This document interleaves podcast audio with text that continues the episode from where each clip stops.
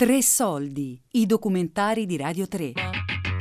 A volte non ritornano, cercando il nonno disperso sul Don, di Camilla Lattanzi.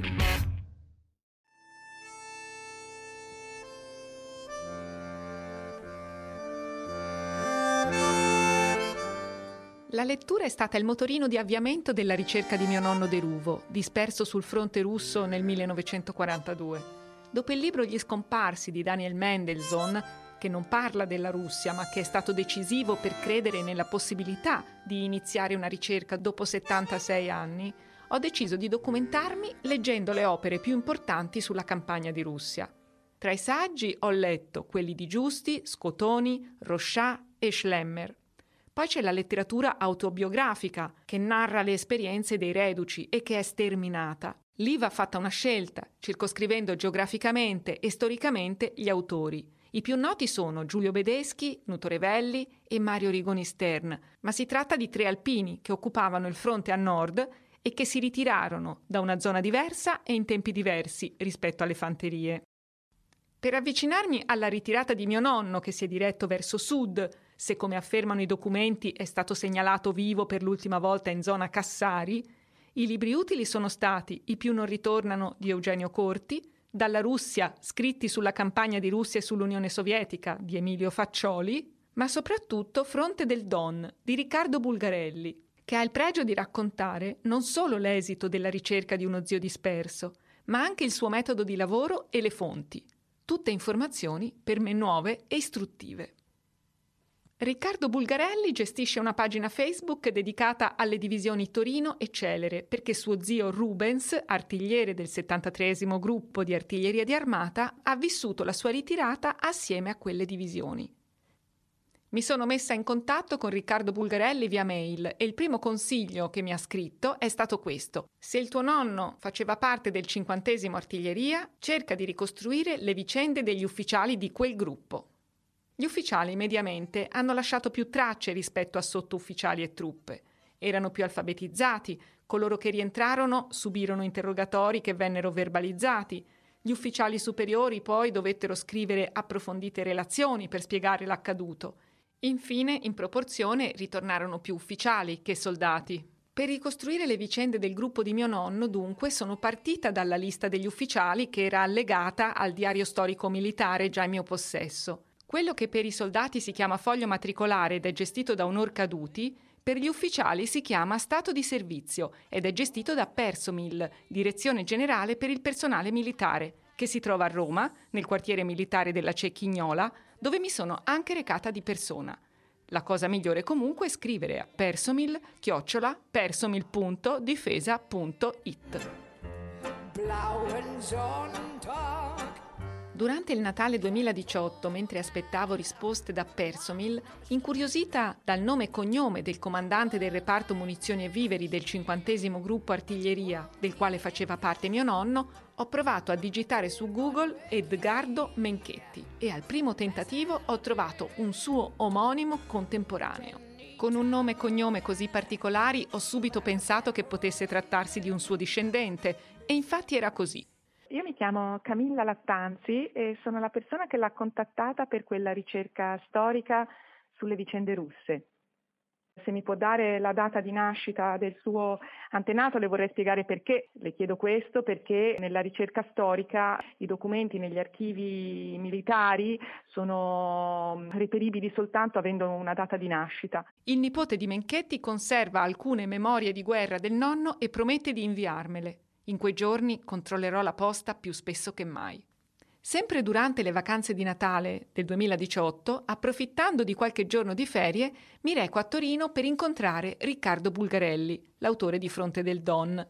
Oltre al piacere di dare finalmente un volto al mio più prezioso contatto, in quell'occasione riesco per la prima volta a visualizzare geograficamente il dispiegamento del gruppo di mio nonno sul Don.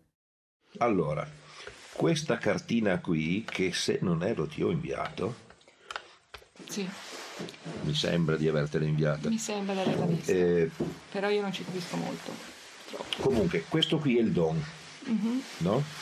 eh, questa parte qui è il famoso cappello frigio, frigio. perché ricorderebbe il cappello frigio. mm. Qui era schierato un po' più in su di qua, fino a Monastirscina, qui, il 35 corpo d'armata, con la divisione Pasubio qui e da questa località in su, La 298 perfetto, tuo nonno era qui. Questa è l'unica cartina che io ho trovato in cui sono citati Il cinquantesimo. Eccolo lì. Eh, il cinquantesimo gruppo del nono, i cannoni erano i 104-28, 149-28. A mio parere dobbiamo sempre tener conto che la parte della nostra ricerca si interessa del momento in cui ci fu il massimo dei caos, perché tutto andò perso. 90.000 rimasero là, ma dei mezzi, dei carteggi non tornò nulla. Per cui tutto questo ambaradan che noi ereditiamo o si riferisce a ciò che è stato mandato a casa prima, Certo, infatti il diario settembre-ottobre, dopo novembre, esatto, dicembre. o certo. sono ricostruzioni postume con tanti punti interrogativi Certo. dietro. Grazie all'aiuto di Riccardo vedo su una carta il luogo in cui De Ruvo aveva trascorso le sue ultime settimane sul fronte. In quel momento mi sono sentita intensamente vicina a lui e ho sentito crescere la voglia di recarmi di persona a vedere quel posto. A Torino, durante una pausa caffè in compagnia di Riccardo, arriva la mail del nipote di Menchetti con le memorie di suo nonno. È scritto a macchina, con piccole note aggiunte a mano, ci sono località, date e alcuni dettagli personali sugli altri ufficiali del gruppo. Nessun regalo di Natale poteva eguagliare il valore di questo documento. La famiglia però non mi autorizza esplicitamente a divulgarne il contenuto, dunque non posso menzionare il testo. Ma un testo molto simile, sempre a firma di Menchetti, l'ho trovato quando, pochi giorni dopo, nel gennaio del 2019, sono andata a Roma all'AUSME, l'archivio storico del Corpo di Stato Maggiore dell'Esercito.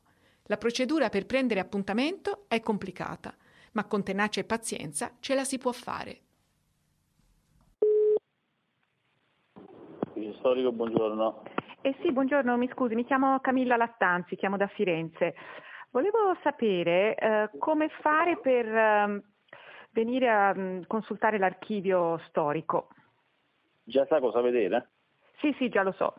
Ok, deve chiamare il 2 dicembre per prenotarsi per gennaio e febbraio. Ah, caspita, ho capito. Eh, solo un giorno, solo quel giorno lì si può chiamare? Sì. Mm. No, può anche provare gli altri giorni, eh, però il 2 dicembre aprono le prenotazioni, però le conviene chiamare il 2 dicembre perché eh, viene subito riempita la sala. Ah, ho capito. Quante, quante persone, quanti posti hanno in sala? 5. Mm. E per quanti giorni è possibile prenotarsi? 5 giorni in due mesi. Ah, cinque giorni suddivisi in due mesi. In due mesi. Ho capito. Va bene, la ringrazio, è stato molto gentile. Prego, buona giornata. Buona giornata. All'Archivio Militare di Roma è possibile toccare con mano documenti storici nella loro versione originale, molti dei quali scritti a mano. Un'esperienza sensoriale emozionante che con la progressiva digitalizzazione andrà scomparendo. Tra le altre cose ho trovato la relazione di Menchetti, il comandante del reparto di mio nonno, raccolta al suo rientro dalla prigionia nel 1946. In questa c'è un dettaglio che mi riguarda. Il reparto viveri, su richiesta del comando tedesco, venne fatto partire dalla fureria di Boguchar con due giorni di anticipo e di vantaggio rispetto agli altri reparti. Cominciavo finalmente a collocare cronologicamente gli eventi di mio nonno. Bulgarelli mi ha poi spiegato che era consuetudine allontanare i non combattenti per primi dai luoghi dove la situazione avrebbe potuto complicarsi, tant'è che in gergo militare i soggetti non combattenti venivano detti impedimenta. Non è dunque un caso se il reparto di mio nonno, munizioni e viveri, venne diviso. Quello munizioni venne trattenuto, quello viveri allontanato. Menchetti, che avrebbe potuto allontanarsi dal fronte, da volontario convinto rimase a combattere, cedendo il comando del gruppetto Viveri al tenente Rodolfo Zanolla e al capitano Angelo Rosso. Quest'ultimo viene menzionato anche nelle memorie di Lino del Maffeo, reduce e ultimo testimone ad avere visto mio nonno da vivo, che ha raccontato la fucilazione del suo capitano, Angelo Rosso, in una intervista amatoriale. Assieme furono catturati e assieme furono messi al muro dai partigiani russi. Rosso fu ucciso, mentre Del Maffeo si salvò svenendo per lo shock. Uno è uscito e uno si è accompagnato fuori, ci ha messo al muro tutti e tre, a distanza di, di due metri, tre metri massimo. Ha portato una rivoltella, credevo che scherzasse. Ha sparato al bagione di fanteria. Ho visto cadere. E poi ho visto il fuoco dalla pistola nel fuori quando ha sparato al, al capitano dello capitano Rossi mio. E poi non mi ricordo più niente. Poi mi ha sparato a me, ma io si vede che sono svenuto, in quel momento ho fatto abbassarmi un pochino e mi ha preso nel braccio, mi ha bucato, mi ha passato il braccio, da parte a parte, io non mi ricordo. Poi dopo un momento, non lo so, è stato dieci minuti, un quarto d'ora, questo non mi ricordo, ho sentito che tirava un braccio e io ho pensato, avevo aperto gli occhi, ma è così essere morto. Mentre dunque un gruppo all'interno del quale c'erano mio nonno, Zanolla, Del Maffeo e Rosso il 17 dicembre si allontana dal fronte, il resto del cinquantesimo gruppo, cioè comando, batterie e reparto munizioni, rimane a difendere le posizioni, nel tentativo disperato di rallentare l'avanzata russa, salvo poi, due giorni dopo, il 19 dicembre, ricevere l'ordine di ritirata. I due gruppi del cinquantesimo non si rincontreranno mai più. Menchetti visse la terribile esperienza di Arbusov e di Cercovo, dove ferito fu fatto prigioniero. Sopravvissuto alla prigionia, il comandante Menchetti rientrò in Italia nel luglio del 1946. Le memorie di Del Maffeo e quelle di Menchetti sono state fondamentali per dare uno svolgimento logico agli eventi, ma restano aperti molti interrogativi. Il reparto Viveri, non essendo un reparto in grado di difendersi, è sicuramente partito con reparti armati a sua difesa. E qui si aprono nuove piste di ricerca, la prima delle quali è il diario militare della 298 Divisione Germanica, alla quale era aggregato il gruppo di mio nonno. Grazie alla capillare rete che unisce le persone che stanno facendo ricerca, ottengo questo prezioso documento già tradotto in italiano. Nel diario risulta che in effetti il 17 dicembre i tedeschi si spostarono da Boguchar a Ratscenskoje. Poi però nei giorni successivi la 298 si muove verso Arbusov, che è una zona più a occidente rispetto a Cassari, luogo della scomparsa sia di mio nonno sia di Lino del Maffeo, almeno stando ai loro fogli matricolari. È probabile che gli attacchi dei russi abbiano spezzato la colonna e che le direzioni a quel punto si siano separate. L'archivio militare di Stato tedesco è conservato a Friburgo, in Germania. Lì potrei forse trovare degli allegati al diario della 298 Divisione Germanica, alla quale era aggregato il reparto di mio nonno durante l'inizio del ripiegamento. A volte gli allegati includono mappe, disegni e anche note di enorme rilievo storico. Purtroppo però l'archivio non manda documenti via mail, neanche dietro pagamento. L'unico modo per ottenere copie dei documenti conservati è recarsi di persona o incaricare qualcuno. Nel sito dell'archivio viene proposta una lista di ricercatori professionisti accreditati. Benjamin Haas svolge ricerche per conto terzi presso l'archivio militare tedesco di Friburgo. I suoi clienti sono principalmente dei privati, famiglie tedesche che hanno avuto un familiare disperso sul fronte russo o in altre guerre, proprio come me. I'm working 10 years as a researcher in the Federal Archive and I had until now 1,600 clients. The cheapest version is in the end, I will photograph only the date you are searching and you will translate it yourself and, and check it. If we do this step only, um, then I think I can do it in perhaps one and a half hour. Okay, perfect. This is perfect. Haas già al telefono elenca i documenti che potrebbero essere di mio interesse e che potrebbe fotografare per me in circa un'ora, un'ora e mezzo di tempo. È importante stabilirlo perché il suo servizio costa 250 euro l'ora. Parallelamente alle ricerche documentali sulla vicenda militare di mio nonno, continuo a indagare anche in famiglia per saperne di più sulla sua vita civile e quotidiana. Rosamunda, Rosamunda, che magnifica serata, sembra quasi preparata da una fata delicata. Mille luci, mille voci, mille cuori strafelici, sono tutti in allegria, oh che felicità, Rosamunda.